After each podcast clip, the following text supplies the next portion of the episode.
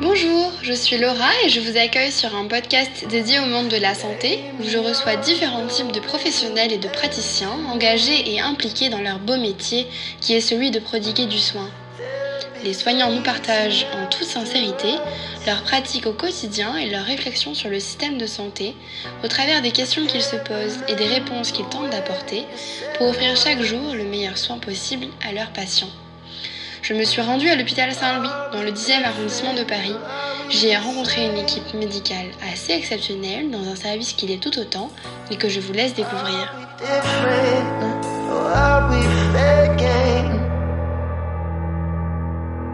Pour ce premier épisode, je reçois le docteur Claire Georges, qui est la responsable de la permanence d'accès aux soins de santé, la PASS, de l'hôpital Saint-Louis. Claire nous raconte une partie de son quotidien de médecin au sein d'un service atypique situé au rez-de-chaussée d'un grand hôpital de pointe parisien. Elle nous raconte aussi son rapport à la médecine et au système de santé. Elle revient en toute sincérité et humilité sur les pistes de réflexion, les méthodes et les modes d'action qu'elle développe chaque jour avec son équipe pour prendre au mieux en charge les patients et les situations médico-sociales complexes qui se présentent à elle. Bonne écoute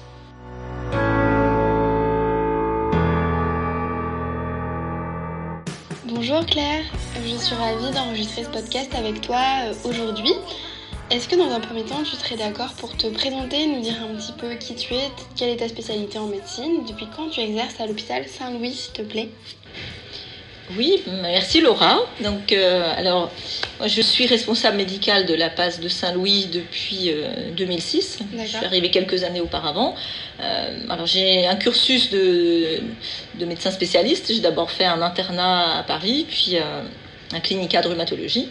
Et quand, j'ai eu connaissance de, de, l'existence de ce type d'activité, j'ai tout de suite pensé que c'était fait pour moi une médecine qui soit euh, si riche, si globale euh, auprès des publics les plus démunis, avec cette idée de pouvoir euh, proposer les meilleurs soins à, tout le monde, et en particulier aux, patients les plus démunis sans prise en charge sociale, je me suis dit que c'était vraiment quelque chose d'extraordinaire et qu'il fallait vraiment que je travaille dans un endroit comme ça. D'accord. Et est-ce que tu pourrais revenir un petit peu sur euh, l'histoire des passes, nous expliquer comment ça fonctionne euh, Voilà. Alors, à l'origine des passes, euh, il y a les premières consultations précarité, qui ont été dénommées comme ça, donc en 1992, à Saint-Antoine, la consultation Baudelaire. C'est dans les suites que la consultation à Saint-Louis a été dénommée la consultation Verlaine en 1993. Et euh, donc, à l'origine de cette initiative, c'est une période où on, a fait le constat qu'il y avait des personnes qui consultaient euh, dans des associations, euh, comme Médecins du Monde, parce qu'ils n'avaient pas de prise en charge sociale. On a fait aussi le constat que des, des personnes consultaient aux urgences pour ne pas avoir avancé les frais.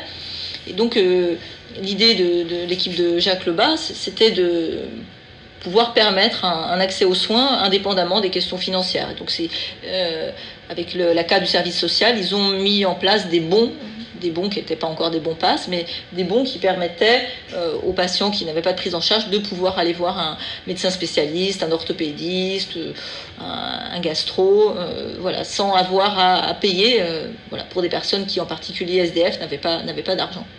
D'accord, merci beaucoup. Et est-ce que tu pourrais nous expliquer un petit peu euh, comment fonctionne la passe au quotidien à Saint-Louis? Nous expliquer par exemple une journée type. Alors, journée type, il n'y en a pas. C'est ça qui est vraiment très intéressant, c'est qu'on ne s'ennuie pas à la passe. Euh, à chaque fois, c'est vraiment des situations, alors comme dans le reste de la médecine, mais on va dire encore plus parce qu'on on voit des, situations, euh, on balaye toute la médecine. Euh, des problématiques qui sont intriquées de santé, puis des problématiques euh, sociales, des, problématiques diverses, barrières de la langue, problèmes d'hébergement, etc. Et euh, avec des, patients de toutes origines, donc difficile à dire qu'il y a une journée type. Hein. Ça, c'est une chose importante. mais ce sur le coup, je pense qu'il est important d'insister, c'est qu'à Saint-Louis, comme dans d'autres passes, on est une passe dédiée, c'est-à-dire dans une même unité de lieu, on a la présence de plusieurs professionnels, des médecins qui sont plutôt généralistes, des infirmières, assistantes sociales, temps de secrétaire, un temps de psychologue, et, donc, et aussi parmi les médecins, on a du temps de psychiatre. Voilà. Euh, c'est quelque chose d'important qu'on défend euh, au sein des passes. Et, je trouve qu'à la passe de Saint-Louis, voilà, on, a ce modèle-là avec euh, donc plusieurs professionnels dans une même unité de lieu, ce qui est vraiment très efficace pour traiter les situations. Évidemment, on ne perd pas de temps à envoyer d'un endroit à l'autre. voilà, on va régler les, situations, on va analyser les situations au plus vite. D'accord, merci beaucoup. Et est-ce que tu pourrais nous expliquer un petit peu quelle est la pratique de la médecine qui a été développée au sein des PASS et notamment au sein euh, de celle de l'hôpital Saint-Louis et en quoi est-ce qu'elle peut différer de celle qui est pratiquée dans, dans le reste de l'hôpital ou même en ville et quelle est la méthode que vous avez développée euh, avec l'équipe de Saint-Louis s'il te plaît? Alors elle est à la fois euh, différente et c'est de la médecine, hein. moi j'insiste là-dessus. alors vraiment, il faut dire que notre euh, priorité, c'est euh, que les patients soient euh, pris en charge de la meilleure façon. Donc, alors, bien sûr, ça paraît évident, mais c'est important d'insister parce que certaines personnes ont une vision très négative, enfin, plutôt des a priori, hein, des préjugés. Je les invite à venir observer on a même lu dans un texte que euh, les passes feraient de la médecine de troisième classe. Euh, donc c'est vraiment l'inverse de ce que j'observe. Donc c'est vraiment d'abord de la médecine. C'est d'abord euh, l'analyse précise, professionnelle des, situations, une analyse rigoureuse. donc c'est vraiment notre préoccupation principale. Il ne s'agit pas de faire de la médecine générale parce que les patients n'auraient pas de prise en charge. Euh, bien au contraire, euh, il ne s'agit pas, enfin, ce que je veux dire, entendons bien, la médecine générale qui se substituerait à la spécialité parce que les patients euh, n'auraient pas de prise en charge. Au contraire, il s'agit de prendre en charge d'abord la pathologie, la problématique dans une dimension médico-technique, ça c'est certain, mais voir comment elle s'inscrit dans des problématiques beaucoup plus larges, qui vont euh, finalement qui ne, relèvent pas directement de la médecine au sens strict du terme tel qu'on nous l'apprend, mais qui vont néanmoins euh, impacter très fortement le soin. Euh, bien évidemment, quand les patients n'ont pas d'hébergement, quand ils n'ont pas assez pour manger à leur faim, quand ils sont loin de leur famille, quand ils ont du mal à comprendre parce qu'ils ne parlent pas la langue, il faut absolument considérer tout, tout cet environnement, tout ce contexte pour que produire du soin qui soit qui soit euh, qui soit pas simplement euh, technique mais qui soit vraiment dans une approche de médecine globale. Donc alors pour répondre à ta question euh, la, différence on va dire dans un monde qui est très technique très spécialisé comme est l'hôpital actuellement nous, on propose une médecine qui est plus une approche globale, une approche euh, qui va prendre en compte donc toutes ces dimensions. Certains appellent ça une médecine sociale, mais je trouve que c'est pas très heureux. Donc j'insiste sur le fait qu'il s'agit d'une médecine euh, particulière dans le sens où elle est, euh, elle est globale, mais c'est une médecine qui, pour nous, euh, c'est une forme euh, aussi hein, d'excellence. Hein. On est dans un hôpital où on a l'excellence liée à, la haute technologie, mais euh, il est essentiel d'avoir aussi cette approche d'excellence de la polyvalence. C'est une médecine comme les autres au sens elle est euh, rigoureuse, euh, professionnelle, scientifique, centrée sur euh, le problème médico-technique, mais c'est une médecine un peu différente dans le sens où elle est vraiment une approche globale de médecine générale, médecine polyvalente, et aussi une médecine qui prend en compte des déterminants extra-médicaux je sais que tu travailles beaucoup avec l'ensemble des membres de l'équipe de, la PASS à l'écriture d'articles, d'ouvrages et à l'organisation de colloques, de séminaires, de journées de réflexion ou même de, de café pass comme vous les appelez, euh, pour essayer de réfléchir tous ensemble euh, aux situations que vous prenez en charge, aux solutions que vous pouvez euh, mettre en place pour les patients. Et je voudrais savoir ce que ça vous apporte aussi d'organiser ces journées qui sont en présence de différents professionnels de santé, mais aussi de sociologues, de chercheurs en toutes sciences humaines et sociales. voilà, qu'est-ce que ça apporte à votre pratique de la médecine et à la prise en charge des patients? Alors, alors, il est vrai que la mission des passes, elle est, elle est, large, hein, et, c'est des difficultés parce qu'elle est presque, elle est tellement immense qu'elle est difficile à mener à bien avec des moyens qui sont euh, limités. Euh, c'est vrai que dans, la mission des passes, il y a aussi tout ce travail de, de, coordination, coordination des parcours, euh, de mise en place de coopération, et, c'est vrai que à la passe de Saint-Louis, on a, un peu élargi cette, dimension de, de décloisonnement en partant du terrain, en fait en partant de, euh, situations euh, questionnantes, des situations pour lesquelles ben, on ne trouvait pas de, solution satisfaisante. je reprends toujours les, situations liées au cancer. Si vous avez un, patient, un, un, cancer parfois avancé, quand on est sans hébergement, il est essentiel de considérer le contexte. Et si on ne le fait pas, on va pouvoir prescrire une chimiothérapie qui va être tout à fait rationnelle d'un point de vue euh, technique et peut être adaptée au type de tumeur. Donc ça c'est une sorte de médecine personnalisée au sens euh, médico-technique, au sens euh, biologique. Hein. Mais le meilleur traitement, enfin le traitement le plus adapté de ce point de vue-là, va pouvoir être parfois très néfaste dans le sens où euh, une chimiothérapie avec ses effets secondaires chez quelqu'un qui est à la rue, ça peut être dramatique.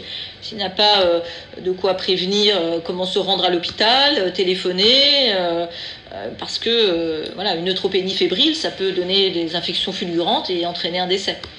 Donc c'est important de, trouver comment, dans chaque situation de complexité médico-sociale, on peut dépasser cette approche, euh, on va dire, monoprofessionnelle, cette approche parcellaire, cette approche euh, médico-technique. Et à partir de là, se mettent en place, se sont mises en place depuis, depuis finalement 2007.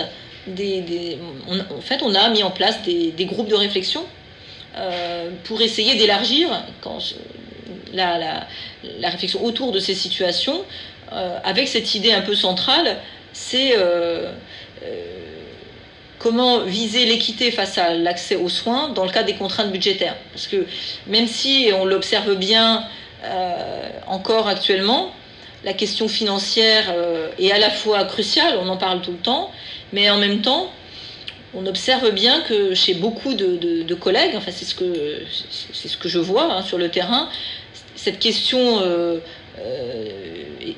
économiques, ces questions financières, ces questions des contraintes budgétaires, elles sont pas encore euh, considérées comme ayant un impact, enfin comme impactant le, soin, alors qu'on sait bien qu'elles sont là et elles sont très fortement présentes malgré tout.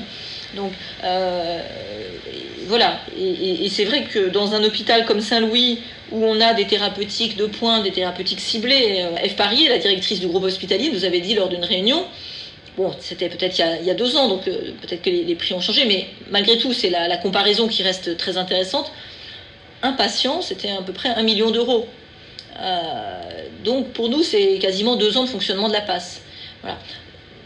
Donc il y a des questionnements. Alors on peut les balayer, on peut dire que en tant que médecin, on n'a pas à considérer ces questions, mais mais dans la déontologie, on a quand même ces questions de santé publique, euh, cette question de responsabilité par rapport à, la juste utilisation des, finances publiques. Donc euh, voilà, alors pour, pour répondre à cette question, en effet, ben, quand on commence à creuser, à, réfléchir, à penser euh, le, soin, à penser la médecine, ben, on commence à tirer des fils et, en fait on se rend compte que il faut euh, aller plus loin que simplement la technique, sinon c'est extrêmement limité, c'est réducteur, euh, et finalement ça en devient euh, faux. On a l'impression de faire les choses bien, mais à nouveau, comme dans les exemples que j'ai évoqués, si on, ne considère pas la globalité, c'est-à-dire aussi finalement cette dimension philosophique, anthropologique, sociologique, ethnoculturelle, on ne verra qu'une partie du problème, on aura l'impression de l'avoir réglé, mais au final, dans une approche de santé globale, on n'aura on pas bien fait les choses. Donc euh, voilà, cet, euh, élargissement aux, sciences sociales et humaines, euh, aux sciences économiques, même au juridique, c'est extrêmement enrichissant parce qu'en réalité, on se rend compte que surtout dans, dans, les passes, on est au cœur de problématiques qui sont extrêmement larges et qui finalement ont, été identifiées lors de la crise récente comme des, enfin, des illustrations d'une interdépendance à l'échelon mondial.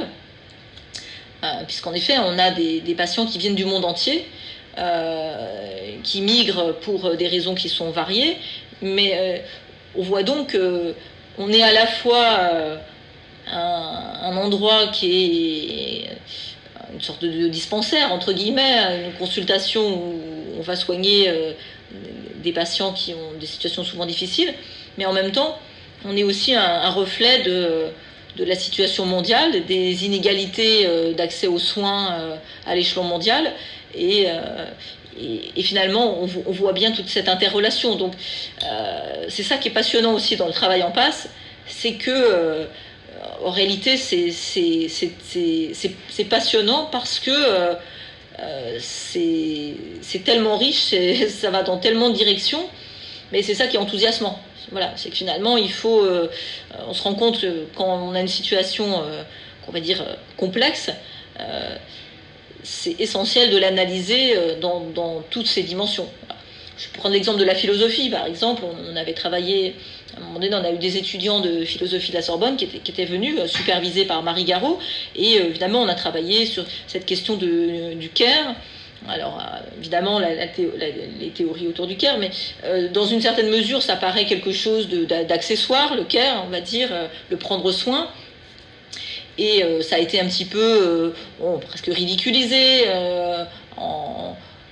en, considérant, peut-être que Denis euh, a dû t'en parler, hein, mais euh, que ce serait un truc de, entre guillemets bonne femme, euh, et, ça a été un petit peu décrédibilisé et, finalement considéré comme quelque chose d'accessoire. Mais on voit bien, à nouveau, à, l'aune de la situation actuelle, ce qui s'est passé pendant la crise sanitaire, que la dimension du prendre soin, elle n'est pas juste accessoire, mais elle fait également partie de la dimension vitale du soin. On a vu les, personnes âgées qui euh, se sont laissées dépérir euh, de ne pas être visitées. Euh, quand on a vu aussi, comme ça a été évoqué en réanimation, les, difficultés pour les, personnes, qu'on peut l'imaginer, et pour les soignants, de ne pas avoir accès à, l'histoire des, personnes qui étaient en réanimation parce que les familles ne pouvaient pas venir. Voilà, on, s'est bien rendu compte que cette dimension du, du care, elle n'est pas accessoire, mais elle est partie prenante de la performance du soin, on va dire. Et, donc, voilà. Et donc, c'est pour ça que c'est intéressant aussi d'utiliser euh, des, sources, des inspirations euh, euh, qui viennent dans, d'autres champs pour, éclairer notre pratique. Et aussi, la rendre, aussi ce qui me semble que j'ai toujours observé, c'est revaloriser les acteurs qui travaillent je, prends l'exemple des premiers échanges qu'on a eu depuis, bah, longtemps avec le sociologue Frédéric Pierru, qui est un sociologue euh, expert du champ de la santé, euh, ou avec Florent Champy, qui est un sociologue expert en particulier du champ des professions. Et, les, échanges qu'on a eus ont toujours été passionnants, parce que de leur côté, euh, ça permet d'éclairer une approche qui reste souvent un peu trop théorique, par de la, du concret. Donc pour eux, c'est quelque chose de formidable. Mais pour nous, acteurs de, terrain, c'est aussi formidable parce que ça permet d'éclairer, de, de, de, voir ce que nous, on ne voit même plus.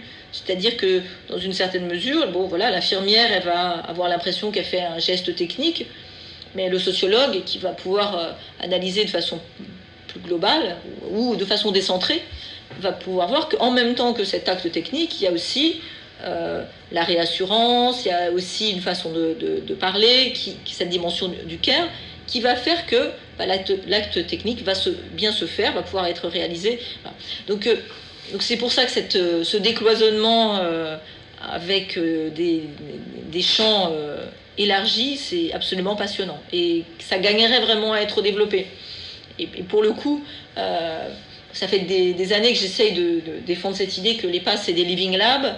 Euh, et voilà, ça reste encore un, échelon euh, limité. Euh, mais je dois dire que bah, chaque stagiaire qu'on a eu ou qui est venu observer ce, qu'on fait, a trouvé ça aussi vraiment très, enrichissant. Et, voilà, je, pense que c'est vraiment un, terrain qui gagnerait à être développé comme terrain de recherche un peu plus structuré. En octobre, tu organises avec des membres de l'équipe un colloque, le, 2 octobre exactement, sur euh, la place de l'humain dans le soin. est-ce que tu voudrais nous en parler un petit peu, nous raconter l'objectif de cette journée et les différents intervenants qui seront présents ce jour-là? Oui, alors, euh, c'est vrai que parmi les... Pour revenir hein, quand même... Euh, à l'origine, parce qu'on va dire, bah, qu'est-ce que ça vient faire Alors, l'organisation de colloques, la passe, mais mm-hmm. le lien de, ça, c'est les difficultés qu'on a à être reconnu. Euh, voilà, c'est euh, à nouveau une pratique de médecine générale dans un hôpital euh, de haute technologie comme l'hôpital Saint-Louis. C'est pas forcément très porteur, entre guillemets. Et, donc, au fil des années, je, vois bien qu'on aurait tendance à, je l'ai entendu à plusieurs reprises de la bouche de, professeurs, hein, dire bon ben oui, enfin vous seriez mieux à l'extérieur.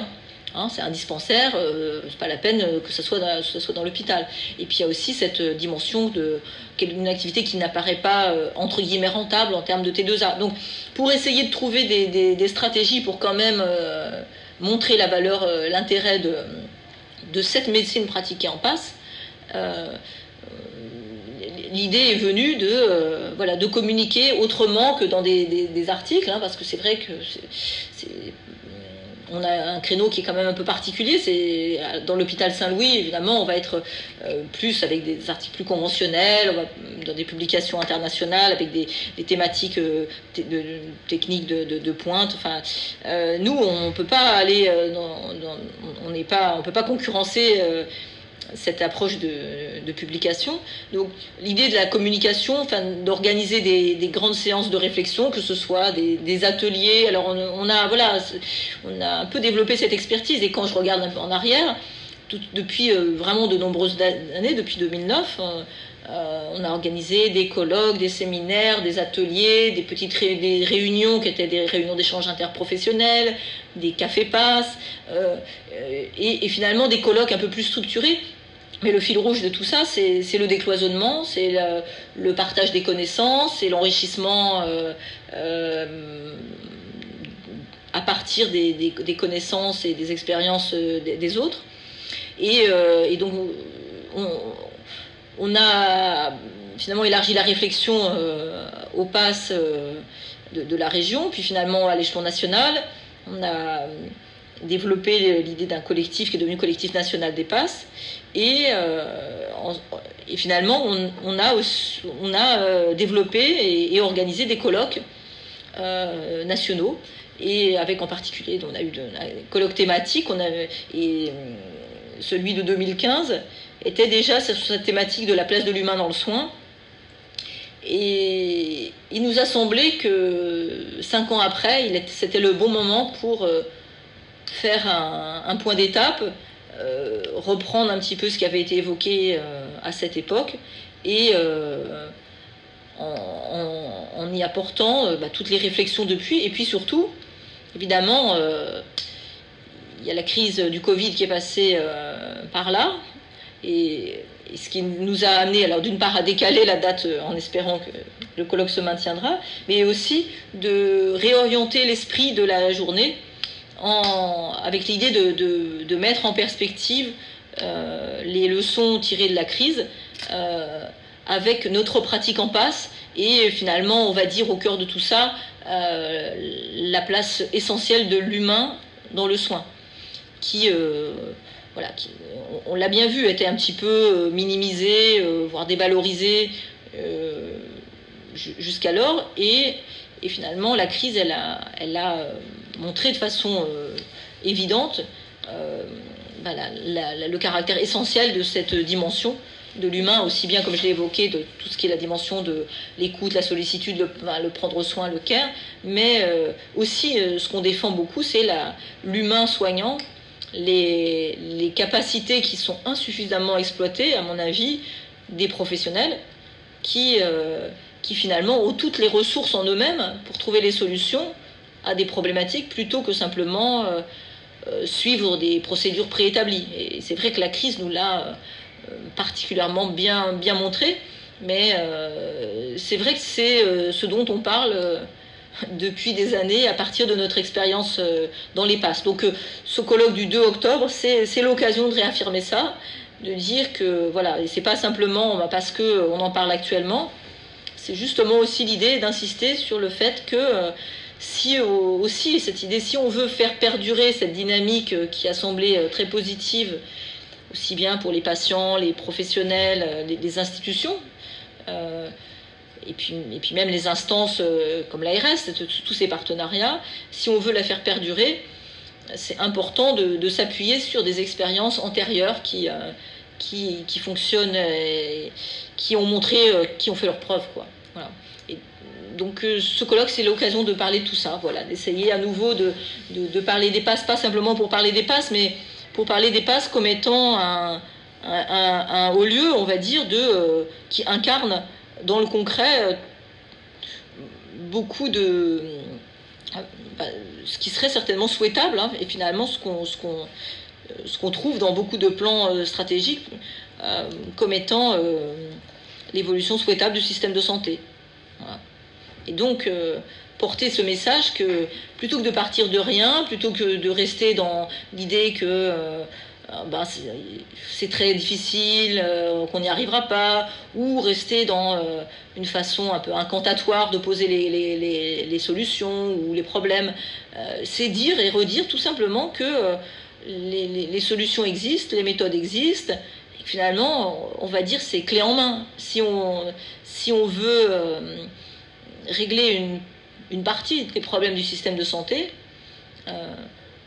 ça serait vraiment une très bonne idée de s'appuyer sur euh, l'expérience des passes. Pas considérer les passes seulement comme étant euh, un endroit où on soigne les précaires, les SDF ou les migrants, mais aussi s'appuyer sur, euh, sur toute cette, cette, organisation particulière qui, qui, qui repose sur la collaboration pluriprofessionnelle.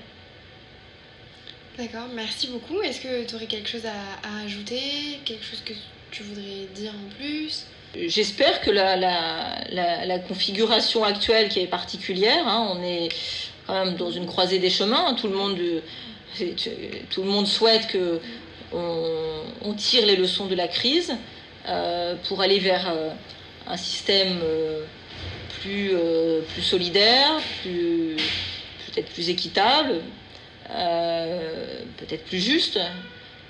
Ben, qu'on arrive vraiment à aller dans cette direction. Et, euh, voilà, notre proposition, c'est euh, expérimentons euh, toute cette pratique spécifique qui apparaît pour certains comme étant quelque chose d'insignifiant, mais peut-être la proposer comme un modèle d'avenir pour le système de santé et pour la médecine. Merci beaucoup Claire de nous avoir partagé toutes ces réflexions, toutes ces actions que vous mettez en place avec la passe. J'espère qu'elles seront inspirées de nombreux soignants, mais pas seulement. Et voilà, je te remercie beaucoup pour ce temps que tu m'as accordé parmi ton planning très chargé. Euh, il est quand même vendredi soir et presque 19h, donc euh, je vais te laisser sur ces mots. Merci encore. Avec plaisir.